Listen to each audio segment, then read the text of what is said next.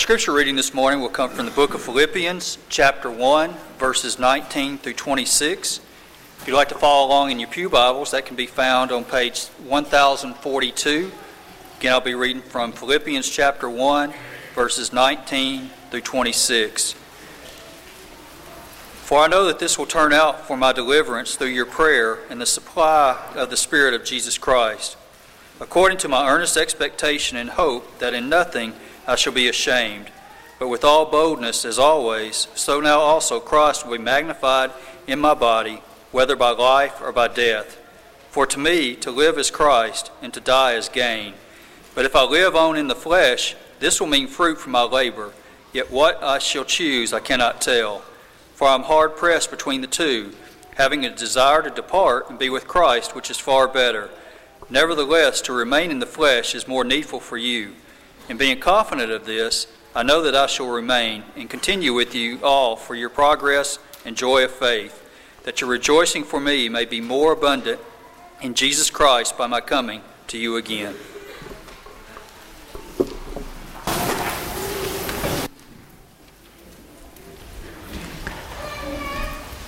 Good morning.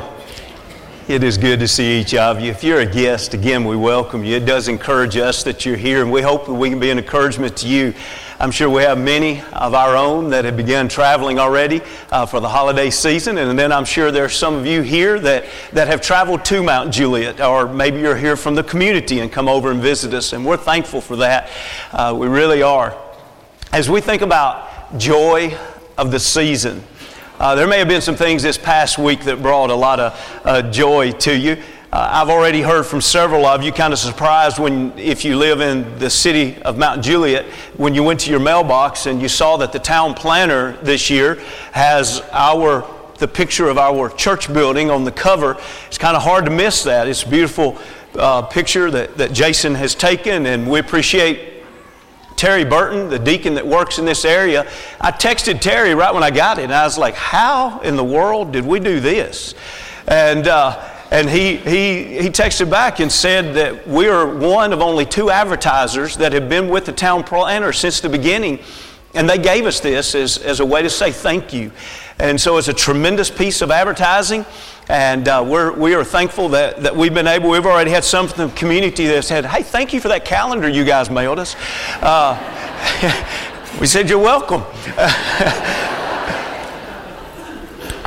Also, you probably had a lot of joy uh, if you drove down Mount Juliet Road on Thursday, and, and you may have seen this sign in front of our Tuesday-Thursday school. Uh, the, the horns honked all day long on Thursday for Miss Tina, and uh, she yesterday had a birthday, and Tina does a tremendous job leading and directing our Tuesday-Thursday school, but now it's also become just the Mount Juliet Church of Christ preschool. Because of demand, now we have another program that also operates on Mondays and Wednesdays. And what a, a wonderful blessing it is for us as a church family, but even in the community. Many people know us as a congregation because of the Tuesday-Thursday school. I constantly run into people. That is the only way that they really know us personally. And uh, we're thankful for those that work and are part of this. We're thankful for our children, of course, that are part of this. And we're thankful for Tina and for uh, the many, many countless hours that, that she invests of her life and her heart in this wonderful work. Joy of the Lord. The book of Philippians is a tremendous study about joy. As we think about this topic of joy from the book of Philippians, it's interesting when we think about there are certain times of the year that we seem to focus more on joy. December, for example. You probably have read many times over the last few days as you've opened mail and et cetera that this is the season of joy. Now, is that true that joy has a season? Because if something is in season, that means that there has to be a time that it's also out of season. You hunters will recognize that very clearly. As we think about this today, I also want you to think about the idea of happiness. Not to pit happiness and joy against each other, or even to suggest that you need to choose one or the other. That's not the objective here at all. But I think it'd be good for us to understand some of the differences of happiness and joy. Listen to the word, happiness. It relates to happenings. For example, I would suggest to you that Gus Adrian probably had a tremendous week of happiness this past week, at least by the time Wednesday came around. He is the oldest member of the P G A, and he still golfs three times a week in Sarasota, Florida. And Wednesday he went out with his friends, just like he always does on Wednesday. And the fourteenth hole he teed off, and to his friend's surprise, this one hundred three-year-old golfer hit a hole-in-one. Now what's interesting is that he did that the first time exactly seventy-five years ago. And last Wednesday made his eighth hole-in-one. Now also what's interesting is he is on the records now as the oldest member of the hole-in-one club, but he only beat Miss McLean. two thousand seven, she hit a hole-in-one at one hundred two years of age. Now let's think about Gus here for just a moment, and even his friends that were there that day watching. Can you imagine how many times the story's been told just over the last few days? Can you imagine the happiness? Can you imagine the chuckles and the laughter? Can you imagine the emotional thrill as they're able to tell this story about what? About what happened this past Wednesday. You see, that's the beauty of happiness. Happiness can come in a moment's time. When we least expect it, something can happen that's really good, and we immediately are flooded with the emotions that have to do with, with happiness. Joy, on the other hand, joy is something much deeper. Joy is something that carries us through the best of days, but also it carries us through the most challenging days. It's a wonderful blessing to be able to say and to remind all of us here that if we're living our life in the Lord, that there's not a season of joy, but that our life in Christ is joyful. The book of Philippians is only four chapters long, and at least sixteen times there is the word joy or some form of it in just four chapters. But it also should be noticed that also in this short book, Christ is mentioned at least fifty times. You see the connection? Joy is mentioned over and over. Christ is mentioned over and over. As we read this book of Philippians, we quickly learn that this is one of the epistles that Paul is writing from where? From prison. Isn't that interesting that he writes a book of joy from prison? You see, the happenings at the moment did not affect his deep relationship with the Lord that brings great joy out of that relationship. And that's what's so beautiful and powerful about joy. I'd like for you to think about this statement. I don't ask you to believe it just because I say it. I'd like for you to think about this as we're about to go into our text in Philippians, the first chapter. We're going to begin reading in just a moment in verse twelve. And I hope you have your Bibles and we'll look there. But, but before we do that, I'd like for you to consider this phrase. Joy lives in people who live in Christ. Joy lives in people who live in Christ. And it doesn't matter if the happenings of the day or some of the toughest things you've ever dealt with, you still can have a joy that is connected to that relationship with Jesus that is so powerful. Paul writes this little short book of Philippians apparently for many reasons. Let me just quickly kind of rattle off a few of them. We're going to read this one that he talks about in the first chapter, that he wanted them to know how he's doing and how the gospel's doing. But the second chapter, there, there might have been some kind of division, maybe just getting started. We don't see serious problems with it, but he spends several verses to talk about unity. But then, as we go deeper into the second chapter, he also wrote to tell them that since he's in prison and he can't come to them, he wants to send Timothy. So it's kind of like a heads up. Be looking for Timothy. But then in the third chapter, he addresses some false teaching. And then as we go into the fourth chapter, before it closes, it almost takes the turn of a thank you note to say, by the way, you generously supported me a few times, and I want to thank you for your missionary support. But let's go back now and let's look in the first chapter in verse twelve, and let's consider some of the things here that we can see about this joy that is related to living a life in Christ. Verse twelve, but I want you to know, see, he tells us, this is why I'm writing you. I want you to know, brethren, that the things which, what? Happened. The things which happened to me have actually turned out for the furtherance of the gospel, so that it has become evident to the whole palace guard and to all the rest that my chains are in Christ. And most of the brethren in the Lord have become confident by my chains, are much more bold to speak the word without fear.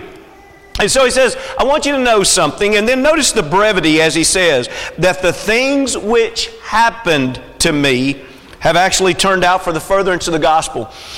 One of the things that we notice as we study the Bible is that one of the great characteristics of the Bible is how some of the authors from time to time will refer to something that was so packed with emotion in an emotionless way. We don't have time to develop that, but just plant that in your mind. It's interesting. When Paul here makes a reference and he says, the things that happened to me, this was tough. We'll mention in just a moment. And then also it's interesting how in Scriptures oftentimes the writer will refer to something in literally two or three words that's describing so much more. And the brevity is absolutely amazing. Let me give you an example here. When he says that these things which happened to me, he's talking about the entire last third of the book of Acts.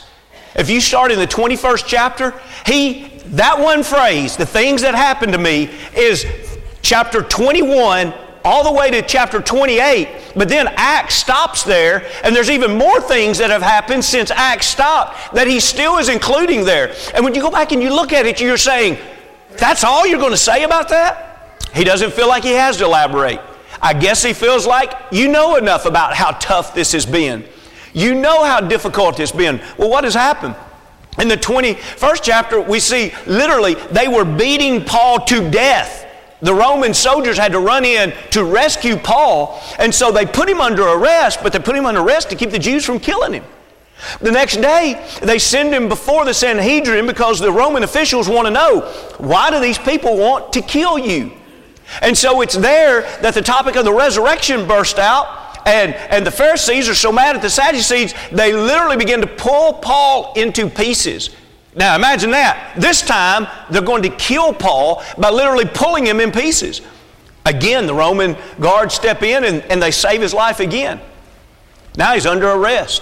While he's under arrest, he has the opportunity to stand before Felix. He has the opportunity to stand before Agrippa. And finally, after he makes his appeal to Caesar, he takes that, that ship ride. You remember that voyage? In the twenty-seventh chapter, we see a horrific shipwreck. Not that they were just sailing along and then immediately, boom, there's a crash.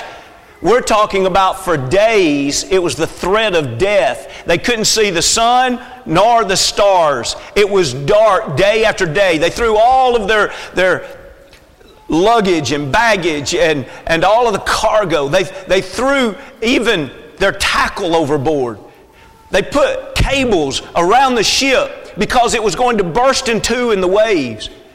And then finally, including from the captain down, except for Paul, everybody resigned themselves to the fact that all of them, hundreds on the ship, were going to die. They didn't, even though they did go through a shipwreck. And he ends up in Rome. And in Rome, it wasn't this beautiful ending. He walks in and Caesar says, you're dismissed, go home. Oh no. He's arrested, or still under arrest.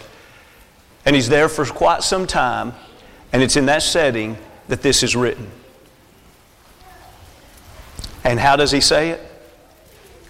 You know the things that happened to me? All that stuff over two years now, let that sink in. What if things started happening to you that you got very little relief until two thousand seventeen? For two years at least, this has been going on. And what does he say? I want to tell you about how the gospel has really prospered since all of these things have happened. Wait a minute, what? You're not going to relate your relationship to the fact that you're sitting in prison or at least under house arrest? No, no. I'm going back deeper than that. I'm going to where my joy is found. My joy is found in my relationship with God. And let me tell you what God is doing. Isn't that beautiful? Isn't that powerful? And with that in mind, I'd like for you to notice at the end of verse twelve, he says, the furtherance of the gospel. And you say, well, how is the gospel furthered? And he gives two great examples. He says, number one, the guards that are keeping me, they know that my chains are in Christ. Now, why is that significant? Because, see, the guards, when they first started looking over Paul, they would have thought that his chains were because of the Roman authority. Is this sinking in? This is powerful. You see, in other words, they came to understand this man is not sitting here because Rome is so powerful. If this man wanted to, this man could have not even been in this situation. All he had to do was give up on his Christ. If he just gave up on Christianity, the Jews would have never sought to kill him. If he would have just given up on Jesus Christ, he would have never been under arrest in the first place. In other words, they, the guards, came to realize it's not Rome holding this man here. It's his conviction to Jesus. The guards literally started having a greater understanding of what it means to become a Christian. You think Paul didn't have a great influence? You have your Bible open? Flip just a few pages. We don't have a slide here, but look at the last two verses of the book of Philippians. Look at the fourth chapter. Notice how he signs off in verse twenty-two. All the saints greet you, but especially those who are where? In Caesar's household. You think Paul and the Christians in Rome hadn't made a huge impact upon that place? How does that happen? Their joy was in the Lord. You couldn't hang around Paul very long before you would hear about what? Where his joy is. What do you talk about? You talk about where your joy is. If you love your hobby, if you really love your hobby, you talk about it. If you really love your job, you talk about it. If you really love your grandkids, what do you do? You talk about them. If you really love the Lord, what do you naturally do? Can you imagine being around Paul? What was his joy? His joy was the Lord. And so here he is in prison. You say, oh, that's going to be a bitter old man. He doesn't even deserve to be there. Can you imagine how bitter he's going to be? And the guard's standing there expecting a bitter old man. And instead, what do they get? They get a man that's full of joy. Where does that kind of joy come from? Let me tell you about the Lord that saved me. Let me tell you about the Lord that I serve. Let me tell you about this joy. And not only did it affect the palace guards, but notice as we go into verse fourteen, Paul goes on to say that even what he has done in remaining faithful through all this has also affected the other brethren. In other words, the others that are Christians. And notice they become confident by his chains, and they are now more bold to speak the word. Isn't it wonderful when our faithfulness can edify others to be faithful also? All of us here, all of us here have, and, and I'm talking individually, not collectively. Individually, we all have been strengthened by someone else's faithfulness. You can look back and, and maybe you see a grandparent, maybe you see a parent, maybe you see a neighbor, maybe you see a friend that you had that's a faithful Christian, and their faithfulness through the best of times and through the most difficult times, their faithfulness was like Paul to these people, their faithfulness is to you. That now you can say, I'm more confident because I see how beautiful it is. I am now more likely to be bold in my speech for the Lord because I've seen what it looks like. Paul, what about all these happenings? And he said, let me tell you what I've noticed about these happenings. You just stay faithful to God, And what happens then is that the joy of the Lord just starts affecting other people around you that aren't Christians. And then it starts affecting those even that are Christians around. Now, I'm not saying it'll affect all that aren't Christians. And it may not even affect all that are Christians.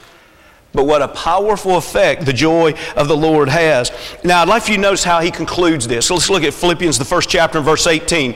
Uh, we skipped some verses just for time's sake, but what he's done over those verses, he's talked about those that were out there preaching the gospel, and some may or not have had a pure motive, and some might have. But notice what his conclusion is of eighteen. And this is still going back to that mindset of the furtherance of the gospel that he spoke of in verse twelve. And that the word of the Lord must be spoken, verse fourteen. Notice what he says in eighteen. What then?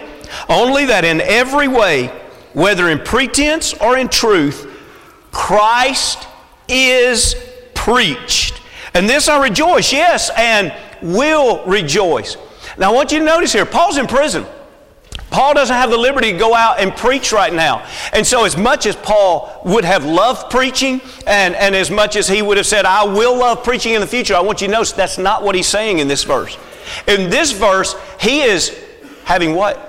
Rejoicing. He's having joy because he hears that the gospel is being preached. As a preacher, I can tell you I'm thankful to be able to preach.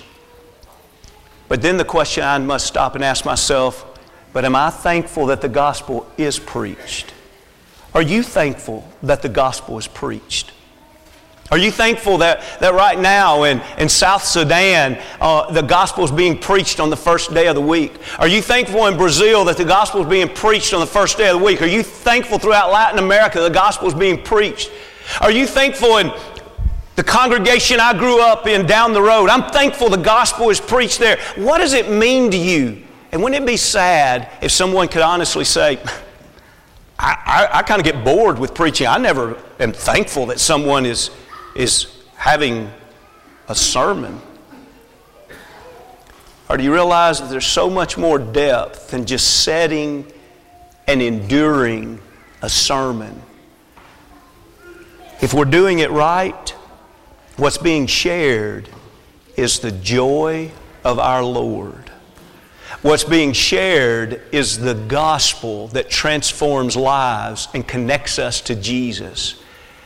And if we understand that, it ought to be our joy and our rejoicing that the gospel is preached. Where are the grandmothers that pray fervently that their grandsons will be preachers? Where are the mothers that pray fervently, Lord, give me a son. I want him to be a preacher.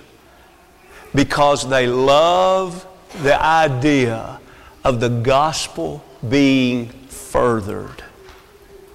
Paul said, let me tell you what brings joy. Let me tell you how I rejoice. I rejoice any time I hear of the gospel being furthered. Let's take just a moment and let's think about at least three things that we can pull from what we've just studied. Number one, I can see there's no badness on earth that can take away the joy of the Lord. We watched the Twin Towers fall in nine eleven, and it was because of evilness. But it could not take away the goodness of our Lord. Here in this area, we watched a five hundred year flood do a lot of damage a few years ago. And it was tough. It was hard. But a flood couldn't take away the joy of our Lord. Back about five years ago, we saw the economy crash that not only affected America, but even other parts of the world. And it affected us in a very direct way, and some with great impact. But did you notice something? It can't take away the joy of our Lord. This morning I need to recognize that even though as long as I'm alive and on this earth, there's always going to be happenings. And some of them are going to be really good and some of them are going to be really bad. But our great joy is not tied to the happenings. Our joy is tied to the Lord. Number two, waiting is a part of faith. What if you would have went to Paul the first day that he was beaten and held in prison that night? And you can imagine the wounds, and you can imagine going to him and saying, Paul, Paul, how is anything good going to come out of this? I can imagine Paul saying, we'll just have to wait and be faithful. I can't show you today how good's going to come out of this. Maybe you could have gone to, to Paul when, when the, the ship is wrecking. And, and, and over those days of darkness, Paul, where's the good of this? Where's the furtherance of the gospel in this? And he might have said, I don't, I don't see the furtherance of the gospel. I thought I was going to make some way with Felix, but you know, he said, I'll call if there's a more convenient season. I thought I was going to make some way with Agrippa and Bernice, Bernice but, but you know, the best he would give me is, almost you persuade me to become a Christian. Here I am, and I'm in a terrible situation on this ship. Paul, where, where's the goodness out of this? He probably would have had to say, I really don't know what the goodness is now. Well, Paul, what are you going to do? And I know Paul would have answered this. I'm going to stay faithful to my God. Listen, during the difficult times in life and during the happenings in life, the only answer that we must give every time is, I am going to stay faithful to God. As First Corinthians fifteen fifty-eight says, steadfast, unmovable, always abounding in the work of the Lord. Why? Because that's a part of faithfulness. Look, waiting doesn't mean that we sit there and do nothing. Waiting means that during the difficult seasons in life, we continue to march forward, serving God, even when we don't understand how it's all going to work out. That faithfulness is what is huge. Third, I'd like for you to see this. Paul's focus wasn't on himself, but his focus was on Christ. You see, if his focus would have been on himself, he could have immediately started to compromise and make decisions that would not have reflected the Lord. In other words, think how easy it would have been for him to just say to the Jews, you know, you're right. The Gentiles, because that's, that's what really was abrasive to the Jews, was that he was taking the gospel to the Gentiles. And think how easy it would have been for him in prison just to send out word, hey, uh, I've rethought this. I, I really, I won't take the gospel to the Gentiles anymore. If, if you could just give me freedom. And think how he could justify that in his mind. In his mind, he could say, I can't take the gospel to the Gentiles when I'm in prison. So why don't I just go ahead and get out of prison? It's the same difference. No, it's not the same difference. Why? Because you would have given up on your commitment to Christ. Listen, anytime we start seeing life first through the lenses of me being most important, I'm going to make some horrible decisions. Anytime I see life through the lenses of the Lord is most important. He is the priority. Loving God with all of our heart, soul, mind, and strength. Then we're going to be able to endure difficult happenings, pulling from the strength that is tied back to our Lord. And what a blessing that is. Will you look with me in Philippians, the first chapter, and we're going to make this as a closing point, and we're going to make this a quicker point, but please do not take away Uh, that it's less important. The truth is, out of everything we've said, this is probably the most important, so it would be a good summary. I'd like for us to read nineteen, but we're especially going to concentrate on twenty-one here, or, or on twenty and then twenty-one.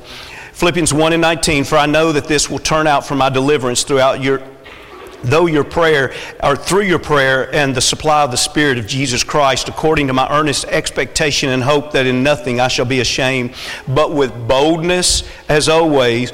So now also Christ will be magnified in my body, whether by life or by death. Now isn't this interesting here that Paul says, let me tell you what I've determined in life. The things that matter the most is not about the temporary things of this life. And so if God wants to use me in my life, I want to magnify Christ in my life. But then if, if God sees that He can do greater good by the way I die, I want the Lord to magnify me in the way that I die. Or not magnify me, magnify Him in the way that I die. What's the point there? The point is, the temporary things were not directing Paul's life. Being in prison was a temporary situation. Being beaten was a temporary situation. Your job, it's a temporary situation. Oh, no, I've, I've been there thirty-five. Trust me, it's a temporary situation. Your house, it's temporary. The Twin Towers were temporary. The financial market, remember, it's temporary. Listen, you can't point to anything on this earth and say that it's permanent unless it's the holy word of God or your soul. There's nothing else permanent. So how wise is it for us to invest our life in things that are not permanent? Now, they must be a part of our life. But so what we do is we invest our life in the Lord and use everything that's temporary as tools in ways that we serve God. You invest your life in the Lord and use your hobby to magnify and glorify God. You invest your life in the Lord and you use your parenting skills to magnify. You realize parenting is temporary. Being a husband or wife is temporary. Odds are one of you are going to die first and the other is going to be left single. Your job, all these things, what do you do? Live for the Lord. He is the permanent. And then everything else, everything else pulls from the joy of the Lord. And whether it's a season of waiting, or if it's past the waiting and you're able to say, like Paul right now in Philippians, look at all that the Lord has done through this difficult season. But that's what we're waiting for. We're waiting in faithfulness for that difficult season to pass. And so he says in twenty-one, for to me to live is Christ and to die is gain. That's pretty bold, isn't it? That's a beautiful, challenging statement. As long as I live upon this earth, the cause of Christ is going to be lifted up because I'm going to lift it up. And when it comes time to die, then I'm going to have a victory in the Lord because I trust God that much. What a beautiful, beautiful way to view life and to view death. In other words, now that is purpose. Look, a lot of you are going to be thinking about next year, what I want to accomplish in two thousand fifteen, what I want to become in two thousand fifteen. I want you to think about that. We just read is one of the greatest verses in the Bible about purpose. When you can live your life to magnify Christ and you can live your life so that every day you can look forward to death so that you can have the eternal reward, you have found the purpose that God has given you for your life. So what I learned today, very quickly, here's six things I learned today. Happiness is tied to circumstance, but joy is tied to Christ. Number two, when my purpose is tied to Christ, life is fulfilling and dying is victorious, and both are joyful. Number three, joy isn't found in searching for joy. It is the fruit of living for Christ. Number four, joy is made up of faithful waiting. Listen, if we can't wait faithfully through difficult times, we won't find joy. Number five, joy is destroyed by focusing only on the temporary. Number six, season of joy? For Christians, joy is never out of season. And that is what is beautiful and powerful. January can be just as joyous as December. For a child of God. I hope that you're built up this morning in realizing that as Christians, how much we have to be joyful about. A lot of happenings will be discouraging. Even Jesus on this earth was described as what? The man of sorrow. We're going to have difficult days on this earth. But that should never take away our connection to the joy that is in the Lord. You remember the psalmist says, the joy of the Lord is my strength. This morning, if you need to come to the joy of the Lord being your strength, we'd love to assist you. If you're ready to be immersed into Christ, or you're ready to, you've already done that and you're, you need to be restored, pray forgiveness, repent, confess. We would, we would love to encourage everyone here. Let's leave here and let's go to our family gatherings. And instead of letting all the happenings around dictate us, let's make sure that us being connected to the Lord is what directs our life. Let's be servants. Let's be forgiving. Let's be kind to those that are more difficult to be kind to. Let's do all of those things, not because of what's happening, but because of who our Lord is. If we